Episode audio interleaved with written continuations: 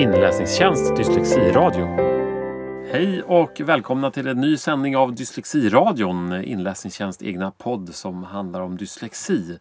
Idag har vi med oss en gäst här i studion som heter Inger Rolenius. Välkommen hit Inger! Tack så mycket! Och Inger, du kommer från eh, Dyslexiförbundet och det som kallas för Skrivknuten. Du kan väl få börja med att berätta vad det är? Just det, Dyslexiförbundet det är ju en handikapporganisation för oss som har funktionshinder som själva har dyslexi, brukarorganisation. Men det är ju också många föräldrar och andra som är med i Dyslexiförbundet. Man kan väl säga att det finns ju andra dyslexiföreningar runt om i Sverige som Föräldraföreningen till exempel. Så det kan vara svårt att hålla ordning på alla. Men, ja. men ni är mm. framförallt för de som kallas brukare. Vi är en brukarorganisation, ja. ja.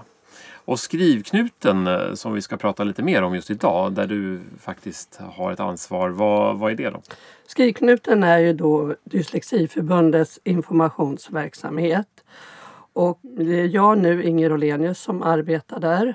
Eh, och eh, jag jobbar med råd och stöd till både föräldrar, till lärare och vuxna och en hel del är per telefon men även självklart en del mejl och på sociala medier. Så jag svarar på alla tänkbara frågor som handlar om läs och skrivsvårigheter, dyslexi men även matematiksvårigheter och dyskalkyli. Så alla är välkomna att kontakta Skrivknuten. Både yrkesverksamma lärare men föräldrar och vuxna. Och hur ser det ut? Vem är det som kontaktar dig mest? För närvarande tycker jag nog att det mest är föräldrar, oftast ganska oroliga föräldrar som känner oro för sitt barn på olika sätt. Och då försöker jag informera om rättigheter, möjligheter och självklart om talböcker och anpassningar och stöd som de kan få. Men framförallt lyssna. Både när det är föräldrar och vuxna handlar det mycket om att lyssna. För, för din bakgrund är, eh, sen, i ditt tidigare liv så, så jobbade du som kurator och, och hanterade sådana samtal. Ja, jag har ju två erfarenheter som jag har väldigt mycket nytta av som, eh, på skrivknuten. Det ena är att jag själv har dyslexi. Så jag har gjort den här resan från att känna mig att jag klarar nästan ingenting tills att via komvux och stöd fått möjlighet att vidareutbilda mig och eh, utbilda mig då till socionom och kurator. Och det är både det att jag är kurator och att jag är dyslektiker är en fördel i mitt arbete på Skrivknuten. Och hur ser din personliga resa ut med din dyslexi? Och hur kom mm. du i kontakt med förbundet? Mm. Lång, en lång historia väldigt kort då så kan man väl säga att jag var ungefär i runt 26-27 år när jag hade väl börjat höra lite på radio och tv om ordet läs och skrivsvårigheter och ibland sa man även ordblind på den tiden. Och när jag hörde berättelserna så kände jag igen mig och det dröjde ytterligare några år innan jag faktiskt vågade ta steget och eh, så småningom kom till komvux. Och där träffade jag den fantastiska läraren som hjälpte mig, visade mig på mina möjligheter och framförallt introducerade talböcker. Så jag var ungefär 28 år någonting när jag började läsa min första talbok och det var en kassett. Och det är det som sedan då gjorde att jag blev väldigt sugen på att läsa mera. Framförallt då började jag mycket med skönlitteratur och faktaböcker som sånt jag var intresserad av. Och så småningom också på högskolan. Och jag hade aldrig klarat min utbildning utan talböcker. Så talboken var en viktig del av din, din framtid kan man säga? Absolut. Och, och kanske är fortfarande? Oh ja, jag läser alltid talböcker. Jag läste en talbok nu på vägen hit. Och jag längtar redan för att sätta mig på bussen och fortsätta. Du längtar redan på att få åka härifrån? Ja. Nej, men för att få eh. lyssna. Ja. Eller läsa talböcker som jag säger.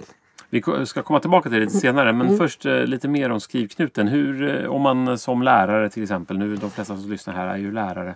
Om man skulle vilja komma i kontakt med skrivknuten, hur gör man då?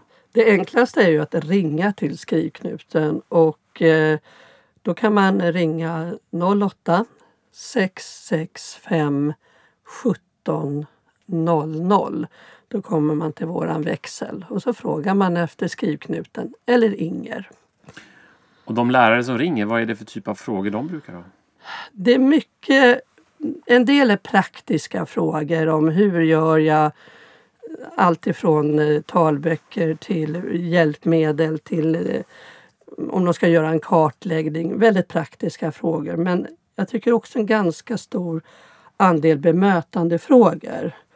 För det är ju tyvärr så att, att väldigt många barn och ungdomar som har dyslexi, de vill inte ha hjälp. De vill inte ha talböcker. De vill inte vara annorlunda. Och då tror jag en del lärare blir tveksamma. Ska man vara pushig eller ska man låta eleverna ja, att inte använda det här som egentligen de behöver då, typ talböcker.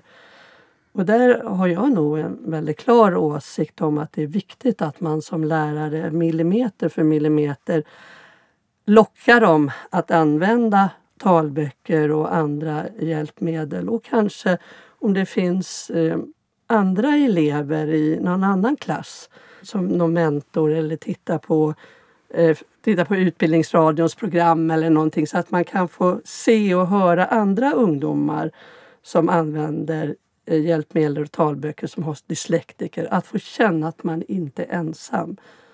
För att eleverna många gånger inte vill använda talböcker och rättstavningsprogram och appar och muntliga prov. Det handlar mycket om det här med undvikande beteendet. Man är rädd för att vara annorlunda. Och där tror jag lärarna och även självklart föräldrarna måste försöka locka dem vidare. Och där träffar jag många barn och försöker hjälpa dem komma vidare och visa på möjligheter. Hur ser det ut idag tycker du, du som hör från verkligheten? Eh, tillgängligheten på olika former av eh, hjälpmedel eh, kopplat till skolan. Ja, hur ser verkligheten ut här ute? Det ser väldigt olika ut och det är säkert det som är väldigt frustrerande både för lärarna men även för eh, ungdomarna och läran, eh, föräldrarna. En del skolor är väldigt, väldigt duktiga och kan det här och har en bra struktur och vet direkt hur de ska ar arbeta med barn med läs och skrivsvårigheter och dyslexi. Och i andra skolor så är det lite mer osäkert. Och jag tror också att det är viktigt att man, om man nu ska jobba digitalt, vilket jag tycker man ska göra, att man då faktiskt tänker på att allt material som eleverna får ska vara digitalt. Det vill säga att om man ger en uppgift eller ett prov att man mejlar eller att man har det via någon filservice, att man inte lägger papper på bordet. Det kanske är det enklaste knepet att ge till en lärare, att, att hela tiden tänka så. Det är ju enkelt men, men sen tror jag också att det finns så bra hjälpmedel och talböcker och appar och mycket annat som lärarna inte har tid att lära sig att veta hur de använder. Och därför tycker jag att skolan och skolledningen ska se till att lärarna får tid för det här och kanske utnyttja skoldatatek i kommunen om det finns. För det är väldigt viktigt för lärarna att de får lära sig och känner sig trygga för att sen då kunna hjälpa eleverna. Skulle du säga att det är en större problem med, med lärarkompetens än att det inte finns verktyg på skolan?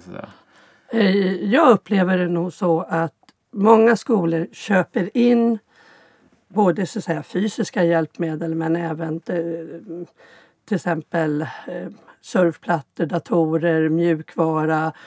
Men sen brister det i att använda det i varje dag, i det vardagliga skolarbetet. Och eh, där tycker jag att lärarna måste få hjälp och stöd och lära sig använda det här. Och, och oftast är det så att det är kanske en eller två lärare som är duktiga på det. Men självklart måste alla lärare på skolan kunna det i och med att det är, alla lärare kommer i kontakt med elever. Hur ser framtiden ut för Skrivknuten? Det här är en verksamhet som, eh, som kommer leva länge till och behovet är knappast minskande.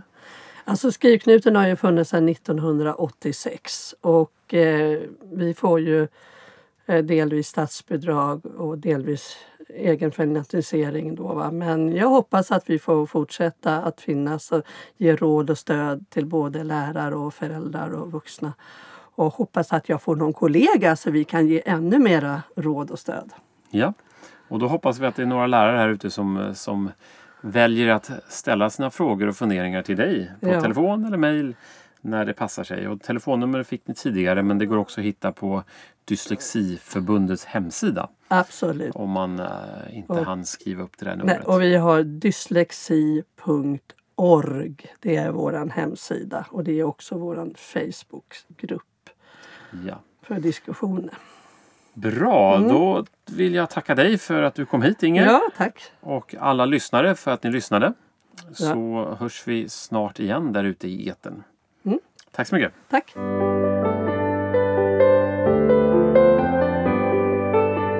Inläsningstjänst Dyslexiradio